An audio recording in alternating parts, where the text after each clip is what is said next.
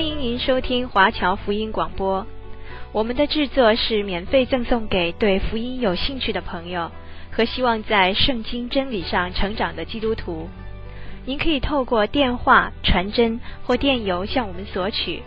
您也可以透过互联网浏览我们最新的消息和制作。我们的网址是 www.cgbconline.org。我们也欢迎您透过奉献来支持我们的事工。再次欢迎您收听华侨福音广播。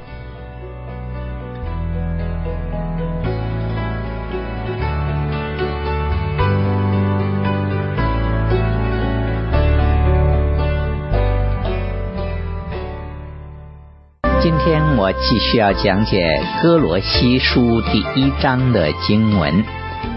有圣经的听众朋友，请你翻到新约圣经哥罗西书。哥罗西书是在腓立比书的后面。让我先来把哥罗西书第1章从第9节到第16节的经文先读一次，然后我来讲解这一段的经文。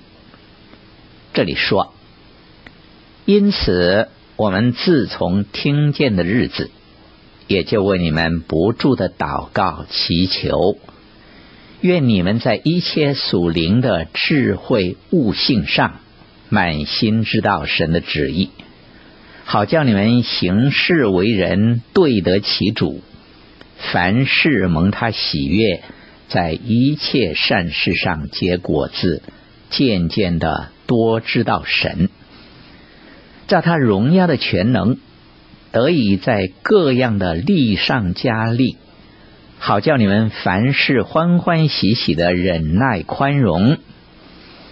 又感谢父，叫我们能与众圣徒在光明中同得基业。他救了我们脱离黑暗的权势，把我们迁到他爱子的国里。我们在爱子里得蒙救赎，罪过得以赦免。爱子是那不能看见之神的像，是首生的，在一切被造的以先，因为万有都是靠他造的，无论是天上的、地上的，能看见的、不能看见的，或是有位的、主治的、执政的、掌权的，一概都是接着他造的，又是为他造的。好，我已经把哥罗西书第1章第9节到16节的经文读过了一遍，下面我就讲解这一段的经文。哥罗西书第1章第9节开始，是保罗为哥罗西信徒的祷告。这一篇的祷告文是圣经里面所记载的祷告文中最优美的其中之一。祷告的内容包括了很多层面的关怀。现在就让我们一起来看看保罗为信徒祷告祈求一些什么。很多的基督徒祷告所求的事项，原来是他们已经得到了，而他们却茫然不知，仍然在那里祷告。保罗在经文中很清楚地提醒我们，神已经把我们所求的事物赐给我们了。有些人在祷告中求罪得赦免，让主耶稣基督的宝血洗净他们的罪，又接纳他们进入神的国度，并且赐下圣灵，为着主的缘故使他们得蒙救赎。各位听众朋友，神已经应允了你这样的祷告了，你知道吗？神已经赦免我们的过犯，以主耶稣基督的宝血洗净我们了，又带我们出黑暗，进入他爱子的国度。主又赐下圣灵，为我们做印记。人若没有基督的灵，就不是属基督的。在我们相信福音的那一刹那，主耶稣已经拯救了我们进入永恒。所以我们应该以祷告来感谢神为我们所成就的一切，而不是再为这些事情来祈求。保罗在哥罗西书第1章的祷告是以祈求在先，然后为了神所完成的工作而感谢的。保罗第一样祈求的就是为哥洛西信徒在一些属灵的智慧悟性上满心知道神的旨意。知道这个词在原文的意思是指超然的知识。当时候有诺斯底主义的出现，他们特别自夸拥有超级的知识。保罗为信徒求超级的知识，可是保罗所指的是认识神旨意的知识，而这个知识必须建立在一些属灵的智慧悟性上。请你留意，在这短短的书信中曾经有40次提到智慧。保罗第二个祈求就是盼望这些信徒能够蒙神的喜悦，这是表明信徒不应该为讨人的欢心而向人屈膝。第三个祈求是信徒在一切善事上结果子。主耶稣基督是葡萄树，基督徒是结果子的枝子，所以我们应当结果，渐渐的多知道神。一个基督徒不应该是停滞在不成长的状态，信徒应该在神的话语上不断的长大，并且活泼发展。这个认识神的增长就是保罗的第四个祈求。在第11节就是保罗第5个向神祷告的请求。这里讲到全能、能力和权力只有从神而来，是借着圣灵产生的。这些信徒靠着主的全能力上加力，又能忍耐宽容，更是充满欢喜快乐。这是保罗向神的祈求。从第12节开始，保罗感谢天父为我们所成就的一切，我们的祷告也应该充满了感恩。保罗感谢神的恩典，叫我们能与众圣徒在光明中同得基业。我们今天也承受了这个应许，我们相信神，也相信神的应许必定是会成就的。保罗又感谢神救了信徒脱离黑暗的权势，撒旦的国度。我们曾经死在罪恶过犯之中，走在世界死亡的路上，但现在神已经把我们迁到他爱子的国度里去。神的国度在地上已经开展了，我们不能建立神的国度，我们只能打开心门，接受基督做我们的救主，神就把我们引进神爱子的国度里。不但如此，神还赦免了我们的罪，接着主基督的血，罪得赦免。救赎这个字原文的意思是指奴隶得着释放。神付出了他自己的爱子，作为救我们脱离奴隶受压的境况。总结一下保罗的感恩祷告，当中包括了5件神为我们成就的事情，那就是神叫我们和圣徒同得基业，救我们脱离黑暗的权势，又牵引我们进入神爱子的国度。神又借着基督买赎我们，将我们的罪借着主的宝血得蒙赦免。我们不用再为这些事情祈求了，相反的，因为主已经赐下这5种福气给我们，我们应当为此献上感恩的祷告。在哥罗西书里面，保罗用了不少的篇幅介绍主耶稣基督，其中的真理就成为神学理论的立场。我们自己没有能力去了解主耶稣，他的荣耀和奇妙是超乎我们所能想象的。我们就是用一生的功夫也不能够完全了解主基督，除非他自己向我们启示出来。有些人不相信主耶稣是神，而哥罗西书正好回答这些人的疑问。如果你明白这些经文的意思，你就会更多的知道主是多么的奇妙。保罗写这一段经文，正是针对当时的异端诺斯底主义党。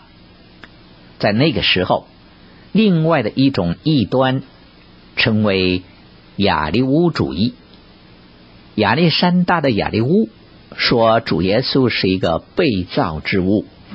在主后325年尼西亚会议就针对这亚利乌主义说，圣子是完完全全的人，也是完完全全的神。在教会后来的历史中，索西努也传出异端，说耶稣不是神，而且人类不需要救主救人脱离罪恶。这些论点一直发展成为独神论以及一些的异端，例如耶和华见证人就是其中的一个。经文提到基督的9个特点，那就是主耶稣跟其他的人不一样，超越一切在世上的人。在第15节提到第1个特征，让我们再把第15节的经文读一次。这里说，爱子是那不能看见之神的像，是首生的，在一切被造的以先。这里说到主耶稣是那不能看见之神的像，那么他怎么能成为一个看不见的神的形象呢？如果一件东西是不能看见的，那么你的照相机就不能照出一张照片来。在约翰福音的开头就说到太初有道，可是基督根本是没有开始的。太初有道，道与神同在，道就是神。约翰后来说道成了肉身。约翰福音中的圣诞故事就是道成为肉身，主耶稣基督成为人的样式降世。就是这样，主成为那不能看见之神的形象，因为主自己是神。如果主耶稣不是神，那么他就不可能成为那看不见之神的形象了。第2个特征就是主耶稣是首生的，这代表了主与父神的关系，并且表明他在三位一体中的位置。神是永恒的父，子是永恒的子。主耶稣在三位一体中的位置是子的位置。首生的是指主耶稣在一切受造物之先，他是首先存在的。他之所以是第一，并不表示主耶稣是先生出来的。我们需要明白圣经中首生的意义，圣经从来没有教导我们主耶稣基督是在伯利恒城开始他的存在。弥迦先知只是预言主耶稣会在伯利恒出生，可是他从永恒就已经存在了。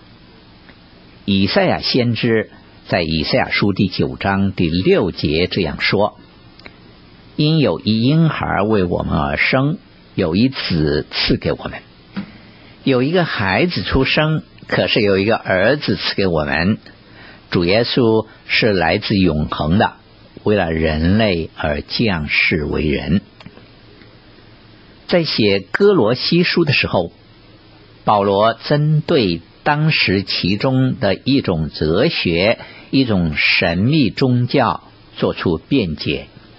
当时有些人相信有一位造物主，他先创造一个受造之物，再由这个受造之物继续造出其他受造物，一个创造一个，直到最后的一位受造物创造了宇宙。这一切都是神生出来的。诺斯底主义教导人说，耶稣就是受造者其中的一位，是神所生出来的。因此保罗在这里答辩说，主耶稣是在一切受造物之先，他是首生的，他是在其他受造物以先就存在的，而是在1900多年以前成为肉身。正如约翰福音中所说的，太初有道，道与神同在，道就是神。这道太初与神同在，万物是接着他造的，凡被造的没有一样不是接着他造的。天父上帝是永恒的父，圣子上帝是永恒的儿子，他从永恒就存在，从来没有出生的过程，只是道成为肉身，成为人的样式。在圣经其他的地方也曾提到主耶稣是首生的，是受造之物的首生的，也是死了的人首生的，也是独生的儿子。在哥罗西书第1章第18节，保罗说他是从死里首先复生的。诗篇的作者也说，受膏者说，我要传圣旨，耶和华曾对我说，你是我的儿子，我今日生你。保罗在安提阿讲道的时候，在解释这一段经文的意思，保罗说，我们也报好信息给你们，就是应许祖宗的话，神已经向我们这做儿女的应验，叫耶稣复活了。正如诗篇第2篇上记着说，你是我的儿子，我今日生你。主耶稣被认为受造之物首生的，并非指着主在伯利恒城的出生，经文的意思是指着主耶稣的位置在于其他一切受造物之上。经文是在启示有关主的位置，而不是指着他的出身。诗人也说，我也要立他为长子，为世上最高的君王。这里很清楚地表明，基督这位永恒的儿子，如果跟其他受造之物比较的话，那么他的位置是在受造物之上，那就是说他是造物的主，他自己创造了万物。让我在这里提一下圣经有关基督位格的经文。希伯来书第1章第3节这里说，他是神荣耀所发的光辉，是神本体的真相，常用他全能的命令托住万有，他洗净了人的罪，就坐在高天至大者的右边。这里所形容的主耶稣应该不是像一个受造之物，对吗？他是神的第二位。在希伯来书同一章，就是第一章第七节第八节这样说，论到使者又说，神以风为使者，以火焰为仆役。论到子却说，神啊，你的宝座是永永远远的，你的国权是正直的。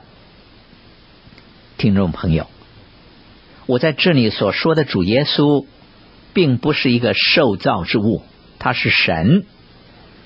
当主来到这个世界，有一个小孩子降生，乃是神赐下他的独生儿子，由永恒中差来的。所以天使报给玛利亚的消息是说，所要生的圣者必称为神的儿子。为什么呢？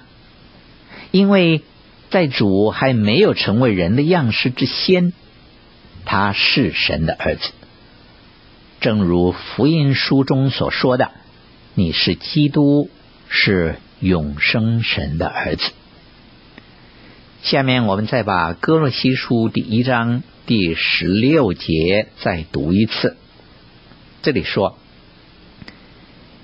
因为万有都是靠他造的，无论是天上的、地上的，能看见的、不能看见的，或是有位的、主治的、执政的、掌权的，一概都是借着他造的，又是为他造的。